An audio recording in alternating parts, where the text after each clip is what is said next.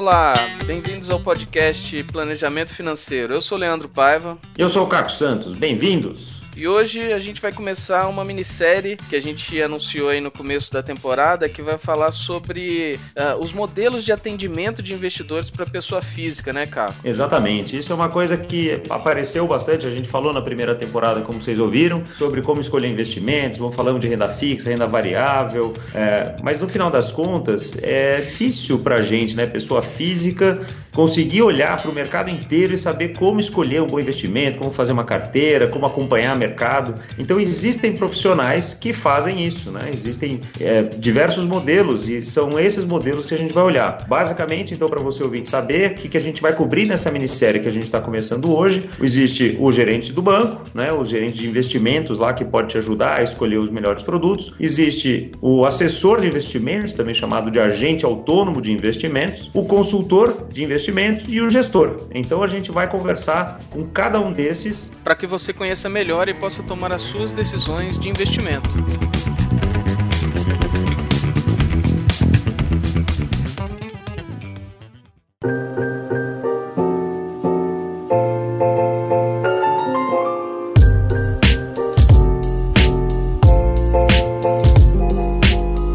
Estamos aqui com a Alessandra Boiani, na 360 Investimentos. Bem-vinda, Alessandra. Obrigada pelo convite, uma honra estar aqui. Muito bom. E a Alessandra foi a nossa primeira convidada aqui para falar justamente sobre esse modelo de agente autônomo de investimentos, né? Que é um modelo que tem crescido aí nos últimos 10 anos, talvez. Hoje já tem. Uh, quantos, quantos agentes autônomos temos no mercado hoje, Alessandra? Tem ideia? Acho que uns 8 mil. Uns 8 mil, né? Tem uma casa que domina bastante, talvez com, com metade desses, uh, desses agentes autônomos, né? Para a gente começar e, e esquentar um pouquinho. Conta para o nosso ouvinte o que, que faz o agente autônomo? O que, que é? Como é que é esse modelo? Enfim, como, como funciona? Bom, o agente autônomo ele é um assessor de investimentos, né? Então, como os dois nomes dizem, né? O trabalho dele é de uma maneira autônoma, ou seja, ele não é, é funcionário de, de nenhuma empresa. O agente autônomo ele tem um escritório próprio, ele tem que se vincular a uma corretora de, de valores, né? Uma corretora de investimentos.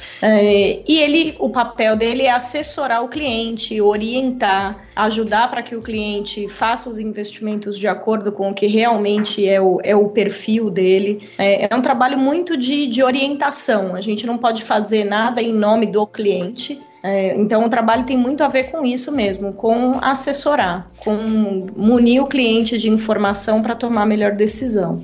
E Alessandro, como é que se torna um agente autônomo? Se alguém tem interesse em ser um agente autônomo de investimento, qual que é a formação, certificação que é necessária? Tem que passar na prova da Ancor, que é uma prova que tem um índice de, de aprovação bastante baixo, de, de primeira, digamos assim. Então acaba já sendo um, um crivo até para para escolher um assessor, né? Então, o primeiro passo é isso, é passar na prova, é, e aí tem que se, se vincular a alguma corretora. É, o agente autônomo ele só pode estar vinculado a uma corretora e ele só pode ser sócio de um escritório. Então, é, é uma forma de do cliente saber que quem está assessorando ele realmente tem pelo menos o conhecimento técnico, né, da, das informações aí de, de mercado. E quando eu vou buscar um agente autônomo, né, assim, como você mesmo falou, tem 8 mil aí no mercado e tal, o que, que eu tenho que procurar? Como é que eu procuro algum? Que, quais são os antecedentes, o histórico? Como é que eu posso avaliar, né, para eu poder procurar algum? Então, na verdade, tem, tem muito a ver com, com empatia mesmo, com, com perfil, né, um agente autônomo que consiga realmente ser, ser neutro, né, que consiga né, entender que o perfil do cliente é o perfil do cliente, o perfil dele é o perfil dele.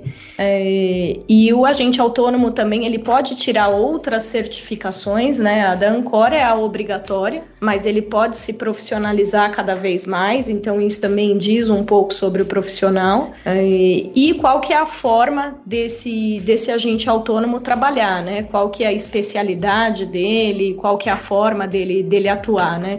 Então, por exemplo, lá no, no meu escritório, a gente tem diferentes perfis de agentes autônomos então a gente se divide um pouco para atender o cliente, né? Então, no, no mercado de, de investimentos, a gente costuma né, dividir, digamos assim, os agentes autônomos entre o, o hunter, que é aquela pessoa mais de, de captação, é, que vai entender qual que é ali o perfil do cliente, conseguir mostrar para ele quais são as vantagens dele fazer o investimento através de um escritório de, de agente autônomo. É, o farmer, que é aquele perfil de relacionamento, é a pessoa que vai estar tá ali no dia a dia para conversar com o cliente, dar o atendimento. É, e o trader, que aí é a pessoa de renda variável mesmo, de, de bolsa de valores, que vai ficar ali o tempo todo na frente do, do computador é, e que não vai conseguir ter tanto relacionamento com o cliente porque ele acaba não tendo, não tendo tempo para isso, né? Então, além de, de escolher o assessor em si, é importante é, tentar entender como é que funciona o trabalho do escritório, porque a gente trabalha sempre em equipe.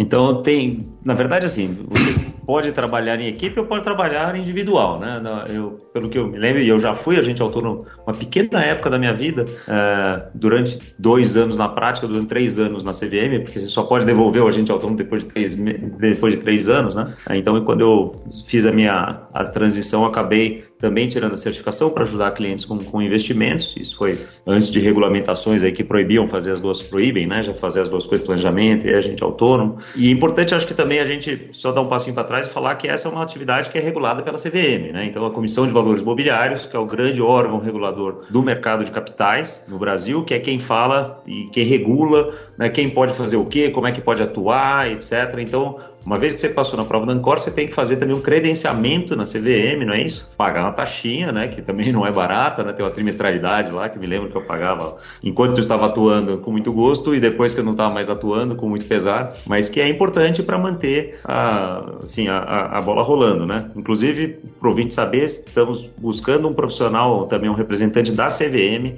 para fechar essa nossa minissérie aqui. Então, fique ligado em todos os episódios, tá? Uh, então, conta um pouquinho para a gente daí. A, a gente falou de como achar um assessor, mas o que, que o, o, assessor, o agente autônomo, pode fazer? Né? Tem uma grande discussão no mercado, o que, que pode fazer, outros profissionais como consultores, gestores podem fazer, e tem uma diferença grande aqui, né? De, de, de forma de atuação. Como é, que, como é que você vê isso? Como é que. Explica para o ouvinte como é que funciona isso. Bom, antes de, de entrar exatamente no que é a função do agente autônomo, acho que é importante complementar essa questão que você falou da CVM, que o, o cliente ele pode checar se essa pessoa né, está realmente credenciada na CVM. É, porque existem algumas pessoas que se intitulam consultores de investimentos, agentes de investimentos e que não estão cadastradas em lugar nenhum, né? Então parece uma coisa simples, mas a primeira coisa é ver se a pessoa realmente está capacitada a fazer aquele trabalho, se ela não está exercendo lá uma profissão para a qual ela não está capacitada. Uhum. Isso é. ela pode ver tanto no site da própria Ancor, que é ancor, A-N-C-O-R-D.org.br, quanto no site da CVM, que é cvm.gov.br. Então, você tem um, um, sistema ali onde você vai achar, né, consultar agentes autônomos que estão credenciados, né, tanto individuais quanto escritórios. Isso, dá para checar as duas coisas. Uhum. Né? Então, voltando no que é o trabalho do, do agente autônomo, né? basicamente é a intermediação né, dos ativos financeiros. Então, seria orientar o cliente né, pra, na compra, na venda de, de ativos financeiros, explicar para ele quais são os riscos que, que incorrem a carteira que ele está fazendo, separar um pouco lá o que, que é investimento de curto, médio e longo prazo. Né? Então tem muito a ver com, com orientação. Né? Hoje em dia, com a questão de, de tecnologia, né, facilita demais nosso trabalho, porque hoje a gente tem sistemas que, é, que geram uma informação bastante completa para o cliente em termos de volatilidade da carteira, em termos de risco, em termos de resultado passado, o que esperar, se aquilo realmente está é, condizente com o que o cliente tem de objetivo. Então, o trabalho principal é assessorar o cliente, orientá-lo para que ele tome a melhor decisão de acordo com o que ele tem de objetivo e perfil. E acho que aí a gente entra numa, numa diferenciação já do agente autônomo para o consultor e para o gestor, que é um empoderamento do cliente mesmo, você dá a informação para ele, depois ajuda a executar as operações, né? Mas é, quem toma as decisões é o cliente, né? Você, o cliente não está te passando nenhuma procuração para você agir em nome dele, como é em outros modelos, no de gestão, por exemplo, que a gente vai discutir num outro episódio, né? É, o agente autônomo ele nem pode ser procurador do cliente, é, então nós não podemos fazer nada sem autorização do cliente. Então hoje para que a gente execute uma ordem, né, compra ou venda um ativo, é, ou a gente manda isso para o cliente via um sistema que ele aprova via aplicativo lá com a senha dele, é, ou via um e-mail que é monitorado pela, pela corretora de valores, então eles conseguem ter acesso a tudo que foi trocado de informação com o cliente. Uhum. Não dá para a gente fazer nada que não seja documentado. E mesmo que o cliente te ligue e fale, olha, puxa, compra Petrobras aí, você tem que ter isso numa ligação gravada para ter justamente registrado, não é isso? Sim, é, a mesa de operações ela tem um, um sistema de padronização de telefonia, onde todas as ligações são gravadas e a corretora de valores ela pode é, pedir essas, essas gravações para ter certeza que realmente foi o cliente que, que deu a ordem né, e tem um controle super rígido, até com a questão de horário mesmo, né? Não pode primeiro fazer e pegar autorização depois, a autorização é antes. É, então isso é engraçado para mim que já, já sou um pouco mais antigo de mercado aqui, como vocês sabem, né? No comecinho, lá 10 anos atrás, a gente autônomo era uma coisa meio endemonizada, né? Porque teve muita gente que fez muita coisa errada, né? Vamos falar, enfim, claramente aqui, né? Mas daí todas as corretoras, a própria CVM, vem apertando esses controles e sendo muito exigentes, né? Na, na qualidade do agente autônomo, né? quem que pode exercer, fazer o quê, que documento que pode mandar, né? Isso, isso é de fato monitorado, você sente isso na pele? Sim, é, é bastante rígido e as multas são altas se pisar fora da linha, né, fizer qualquer coisa diferente ali do que é, do que é a regulação. E, então acaba que funciona realmente muito bem, porque a gente sabe que está sendo monitorado o tempo todo e que as multas são bastante altas e dependendo do que acontecer pode levar até a perda de registro. Você estava falando da questão da mesa de operações, comprar ações e vender ações, mas o agente autônomo não atua só com ações, né? Isso é interessante. Ele atua com fundos e tudo mais. Explica um pouquinho qual que é a gama de produtos ou de serviços que o, que o agente autônomo pode atuar. Bom, tudo que for ativo, ativo mobiliário, né, que esteja regulado na CVM, né? Então a gente tem a parte de, de renda fixa, é, que eu costumo exemplificar para os clientes que no renda fixa você está emprestando dinheiro para alguém. Né? Você pode emprestar dinheiro para um banco, para uma empresa que não seja bancária, para o governo, é, e o renda fixa nem sempre é algo que o resultado vai ser sempre positivo. As pessoas confundem um pouco, né? Renda fixa com renda garantida, é, a parte dos fundos que geralmente para os clientes que estão começando a investir é, é, é, bem interessante porque ele consegue diversificar em vários tipos de ativos, tanto renda fixa quanto renda variável, né, que seriam as ações. Então, um fundo de ações, o, geralmente o gestor escolhe lá uma série de papéis, lá 20, 25 papéis, e o cliente consegue, além de fazer uma diversificação interessante, saber que tem uma equipe especializada cuidando daquilo ali. Pode comprar também a ação direta, né? Mas geralmente para quem está começando,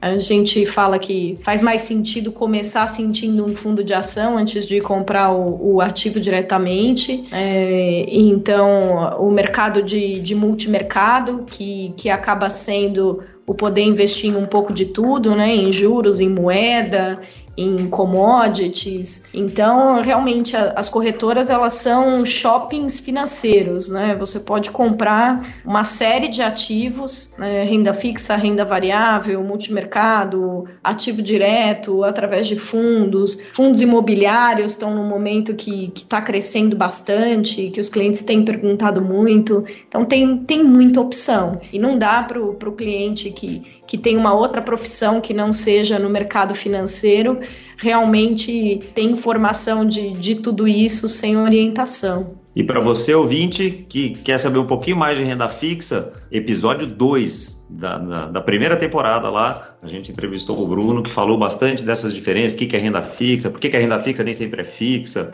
né, como é que tem, o que, que existe aí de indexação, é, inflação, o que, que é taxa pré-fixada, pós-fixada. Então, episódio 2, você vai gostar de ver lá se você já não, não viu. E no episódio 29, com o André Massaro, também tivemos mais uma aula né, com o professor aí, André Massaro, que é professor do B3 e tudo, falando desses tipos todos de investimentos aqui, que a Alessandra e os agentes autônomos ajudam o cliente a, a escolher. Né? Indo um pouquinho assim, a gente já está indo para a segunda metade aqui da nossa, da nossa conversa, e, e, o nosso público aqui é de ouvintes que tanto são iniciantes aqui no, no mundo de planejamento financeiro, de, de investimentos e tudo mais, e temos os mais avançados e muitos planejadores financeiros, agentes autônomos, corretores seguros também. Então, entrando um pouquinho mais na especificidade e na grande discussão que existe no mercado sobre remuneração, né, que é uma outra diferença grande entre um agente autônomo e um consultor de investimento ou um gestor, porque o que a CVM disse dois anos atrás, quando ela fez a famosa 592, instrução 592, é que existem dois tipos de profissionais: os que recebem do, do cliente e os que não podem receber do cliente, né, porque recebem rebate. Então, conta um pouquinho para a gente como é que funciona o agente autônomo, como é que você é remunerada no seu trabalho de agente autônomo e todos os agentes autônomos. Bom, o agente autônomo não pode receber do cliente, é, então a gente não lida com, com dinheiro diretamente, né, em nenhuma hipótese, e a nossa remuneração, a nossa receita,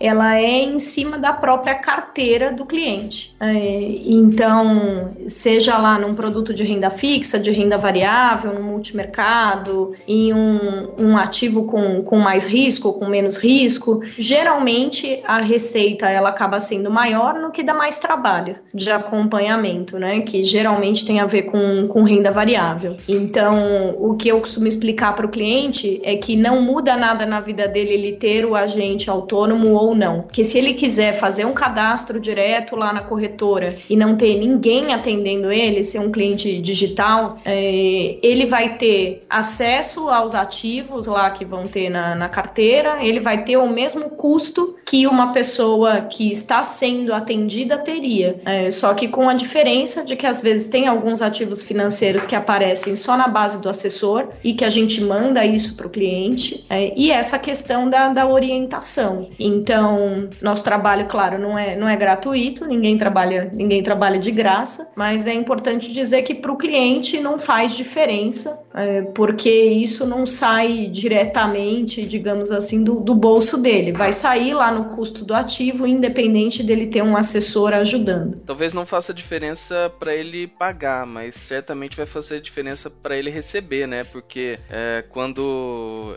uma, um profissional que conhece, que estuda isso, certamente vai indicar uh, ativos que vão mais ao encontro do que o, do que o cliente está procurando, né? É, além disso, é, tem o acompanhamento do mercado, né? Porque quem é médico, advogado, enfim, executivo, está na na sua empresa, está na sua atividade profissional e não está conseguindo acompanhar no mercado da forma como um profissional, né? Que um agente autônomo está lá, enfim, entendendo o que está acontecendo no mercado, lendo, conversando com as pessoas, para poder justamente dar uma assessoria para o seu cliente de forma que ele tome melhores decisões. Claro, é, é compartilhando conhecimento com o cliente e também é, controlando de certa forma o, o, cliente, né? Porque a gente acaba sendo, né, o investidor de forma geral é muito emocional, né? Uhum. Então, até pouco tempo a gente estava tendo que controlar os clientes no assunto risco, porque estava todo mundo muito otimista e aí eu estava vendo clientes com perfil conservador querendo investir em coisas muito mais arrojadas, porque o mercado estava muito bem, muito maravilhoso e a gente tinha que controlar mesmo o cliente, né, de que tem que fazer diversificação, né, e de que o mercado não fica mil maravilhas o tempo todo. E agora é o contrário, com tudo que está acontecendo, a gente está tendo que controlar o cliente para ele não sair vendendo tudo, realizando perda, porque o mundo não vai acabar, uma hora o mercado volta, né, e faz parte, a gente está acostumado a lidar já com, com esse tipo de situação. Né? Eu estou no mercado de investimentos há, há 10 anos, no mercado de seguros com algumas coisas vinculadas com a parte de investimento há 20. Então a gente sabe que né, existem momentos de euforia e pânico, mas as coisas voltam ao normal. Exatamente nesse ponto, a gente teve agora há pouco tempo, né, o, caso do coronavírus, que derrubou bastante a bolsa, e também essa questão do, da briga da Arábia com a, com a, com a Rússia, e que também derrubou bastante a bolsa, e, e teve um circuit breaker na bolsa e tal. Interessante que talvez, até pela exposição da mídia e pelo aumento de pessoas que estão acessando a bolsa, talvez esse tenha sido a, a maior queda em termos de mídia, né, assim, que foi exposta na mídia. A gente teve outras quedas antes maiores e tal, mas essa tá muito na mídia, tá muito exposta, é exatamente o que você falou. As pessoas acham que o mundo vai acabar. E o que que o agente autônomo nessa hora, né, quando tem um problema e que é um, um, um não é um problema, quando tem um movimento da bolsa, né, para baixo e que muita gente que nunca passou por isso antes se assusta, o que que um agente autônomo diz nessa nessa hora? Bom, que quando a gente senta para atender um cliente, para ajudar a montar uma carteira, a gente está falando sempre em projetos de longo prazo. É, que se ele tiver seguido o que foi conversado referente à diversificação, referente a perfil de risco, ao que é curto, médio, longo prazo, que a gente vai ter mudanças aí para fazer táticas, né? Que talvez seja o momento para um cliente que tem perfil de renda variável dele se expor mais ao risco ao invés de recuar. É, e o cliente que, que não tem perfil de, de renda variável, mas que resolveu colocar lá um pedacinho, é, que ele tenha né, colocado um pedacinho que não faria diferença no curto prazo, porque certamente é isso que o assessor vai ter conversado com ele antes dele entrar na, na posição. Então, e passar um pouco para o cliente o histórico, né? Passar outras, outras crises, digamos assim, o que, que aconteceu na época, quanto tempo demorou para voltar, né? Porque isso é uma pergunta, aliás, que a gente só sabe responder depois que aconteceu, né? Então, hoje a gente consegue olhar para trás e ver de, de crises pesadas que, que tivemos em outros momentos, quanto tempo o mercado demorou para voltar. É, e aí, o momento que a gente está passando agora, a gente não tem como saber né, se é algo que é rápido, se é algo que é demorado. A única coisa que dá para saber é que vai passar. É, isso é a diferença de quem tem um planejamento financeiro e não tem, né? Porque você está no mar, alguma, algum momento vai chegar uma tempestade. E a gente sabe que a tempestade vai passar. Tem tempestades que são mais fortes, mais intensas e curtas, tem outras que são mais, é, mais longas, mas sempre vai passar. Quem tem um bom planejamento financeiro, e você já ouviu aqui toda uma temporada, né, ouvinte, sobre, sobre isso, e o que a gente percebe no final das contas é que tem, quem tem um planejamento financeiro sabe que dinheiros né, que podem estar mais expostos, é a reserva de emergência que não vai estar na bolsa, que não vai estar em nada de risco, que é um dinheiro que precisa ser usado imediatamente, aquele dinheiro do projeto né, de um, dois, três anos que vai estar em alguma coisa mais renda fixa, né, que você tenha mais visibilidade ali, buscando um retorno maior, e o dinheiro que é de mais longo prazo é que vai eventualmente estar mais exposto a essas chacoalhadas porque vai buscar um retorno maior e isso cada vez mais é, é, é verdade no, no, Brasil e no mundo, né, de buscar risco para ter rentabilidade. Né. Queria voltar um pouquinho a ler na questão de remuneração, é, porque é, a gente vai, vai, chegando no final aqui e não dá para não tocar no, no, no grande mito né, da, do agente autônomo que a gente ouve no mercado, que é o conflito de interesse. Como você recebe, como o agente autônomo recebe uma remuneração de quem está vendendo o produto, né, de, do, do, fundo de investimento, de, do, do banco que está vendendo o seu CDB, sua LCI, etc., sua operação estruturada. Então tem aquela coisa assim do, do, cliente falar, puxa, mas o agente autônomo está trabalhando para mim ou está trabalhando para a instituição é, com quem ele, é, a quem ele está ligado? Né? Ele está trabalhando no meu melhor interesse ou para ter uma remuneração maior, me mostrando produtos onde ele vai ter uma remuneração maior. Existe mesmo esse conflito de interesse e como é que você lida e como é que os bons agentes autônomos como você lidam com esse conflito de interesse? Bom, toda profissão tem gente séria e tem gente que deveria não ter a profissão. É, então, ah, como é que o cliente consegue acompanhar isso, digamos assim, se ele não está sendo... Esse conflito existe, se ele não está sendo enganado. É, porque o conflito existe, porque realmente, como eu falei, é bom, o que dá mais trabalho, o que tem mais risco, geralmente é o que gera mais receita, não só para o cliente em probabilidade de retorno, como para o assessor que está atendendo. É diferente comprar um renda fixa que vai vencer daqui cinco anos e sentar em cima dele, uhum. é, ou ter que acompanhar alguma outra coisa. É, então, as corretoras elas costumam ter é, no próprio consolidado do cliente, no próprio extrato, um enquadramento de risco. De acordo com o perfil do cliente, quantos por cento aproximadamente deveria ter em pré-fixado, em pós-fixado, em multimercado, em ações, em alternativos. Então, tem esses percentuais lá. Se o cliente perceber que isso está muito fora, né, que pelo perfil de risco dele, ah, ele deveria estar 25% em renda variável e ele está 60%, é, os alternativos, né, se o cliente está muito exposto nisso, se ele está em algum produto que o dinheiro dele fica travado, então tem um produto que ele é que ele é massacrado, né, mas até pela forma que, que ele é trabalhado, né, um negócio chamado COI, que é um certificado de operação estruturada, que é um produto muito bom para o cliente que tem medo de ir direto para a bolsa, porque ele tem garantia pelo menos do capital. Então seria se expor ao risco de mercado, ter a possibilidade de ter a, a rentabilidade do mercado e se der tudo errado ele ter o dinheiro dele de volta. Então é um produto que faz sentido, mas num percentual baixo da carteira, porque é um produto que o dinheiro do cliente fica trancado num cofre. Né? Então, se é um produto de três anos, de cinco anos, por mais que falem que você pode sair antes do tempo no secundário, sai com muita perda.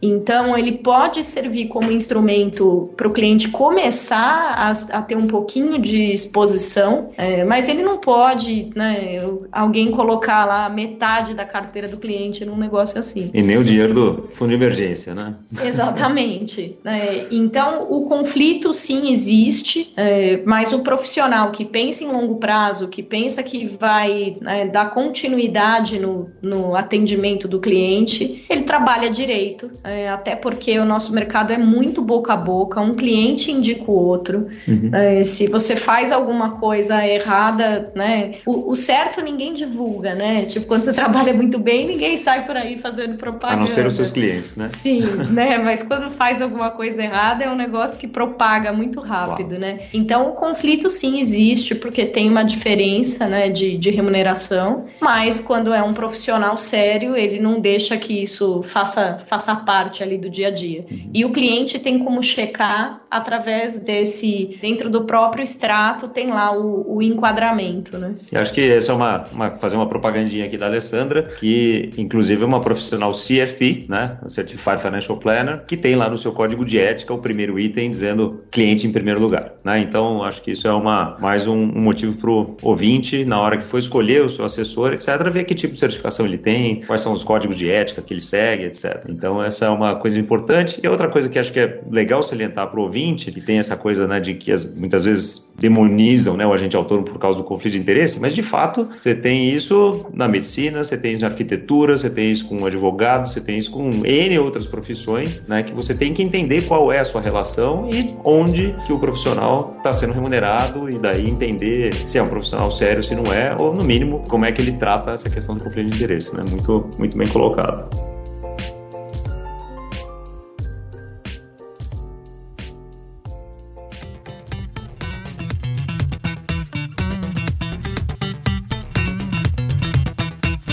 Alessandra, estamos chegando aqui no final do, do podcast e sempre no final a gente gosta de perguntar para os nossos convidados aqui uma indicação de livro, filme ou, ou algo que, que, alguém possa buscar conhecimento sobre, a, sobre o que a gente conversou, né? Você tem alguma coisa para indicar para gente? Bom, vamos lá. É, filme tem um filme muito bom que é o The Wizard of Lies, né? Que é o, o Mago das Mentiras, que fala sobre uma história real, né? De uma grande fraude que teve lá nos Estados Unidos, né? Do caso do caso Madoff. É, é, um filme que ele fala não só da questão do mercado em si, mas de todas as implicações que isso teve na vida pessoal dele. Que acho que se ele tivesse ideia da quantidade de coisa que ia acontecer com a família dele, ele não teria feito nada do que foi feito. Uhum. É um filme que acho que a gente aprende muito. O filme é sensacional. É, eu gosto muito de, de biografia. Né? Acho que a gente tem muito a aprender com o que aconteceu com de outras verdade, pessoas né? de verdade, né? Seja já aprendeu o que fazer ou o que não fazer. É, e livro, é, assim, como eu gosto muito de biografia, né, tem um livro que é da, de uma mulher né, vice-presidente do, do Facebook, da Sheryl Sandberg, que é um livro que chama Faça Acontecer, que, que fala bastante dessa coisa do mercado corporativo, da questão da liderança, que tem a ver com todos os mercados, não só com o mercado financeiro. É um livro que, que eu gosto bastante. Sensacional, ótimas dicas. Uh, o livro não conheço, vou procurar, mas o filme é realmente muito bacana e mostra muito essa coisa do conflito de interesse, enfim, no mercado como existe isso. O Lobo de Wall Street é um outro filme que, que traz isso com muita, com muita clareza também e a gente vê daí quanto o mercado já evoluiu desde então. Muito bom, Ale, super obrigado. Alessandra aqui então é da 360 Invest um agente autônomo uh, que trata muito bem do cliente, que lida com o cliente em primeiro lugar, que, enfim, confio bastante, por isso que convidei então para ela fazer parte desse, desse nosso podcast e lidar com essas questões aí muito complicadas. Obrigado pela, pela sua, sua presença, Lê. Obrigada pelo convite, adorei estar aqui. A gente não podia ter começado melhor que com uma pessoa tão simpática quanto a Alessandra. Né, Alessandra? Obrigado. Esperamos que Obrigada. você volte mais vezes ao podcast também. Muito bom, teremos outros temas. E para você ouvinte, esse é só o primeiro episódio dessa minissérie sobre modelos de investimento para você, cliente, pessoa física. Então fique ligado nos próximos episódios, tem muito mais coisa legal vindo por aí. E muita educação financeira para você, para você aprender a fazer as suas melhores escolhas. Fique ligado e até a próxima.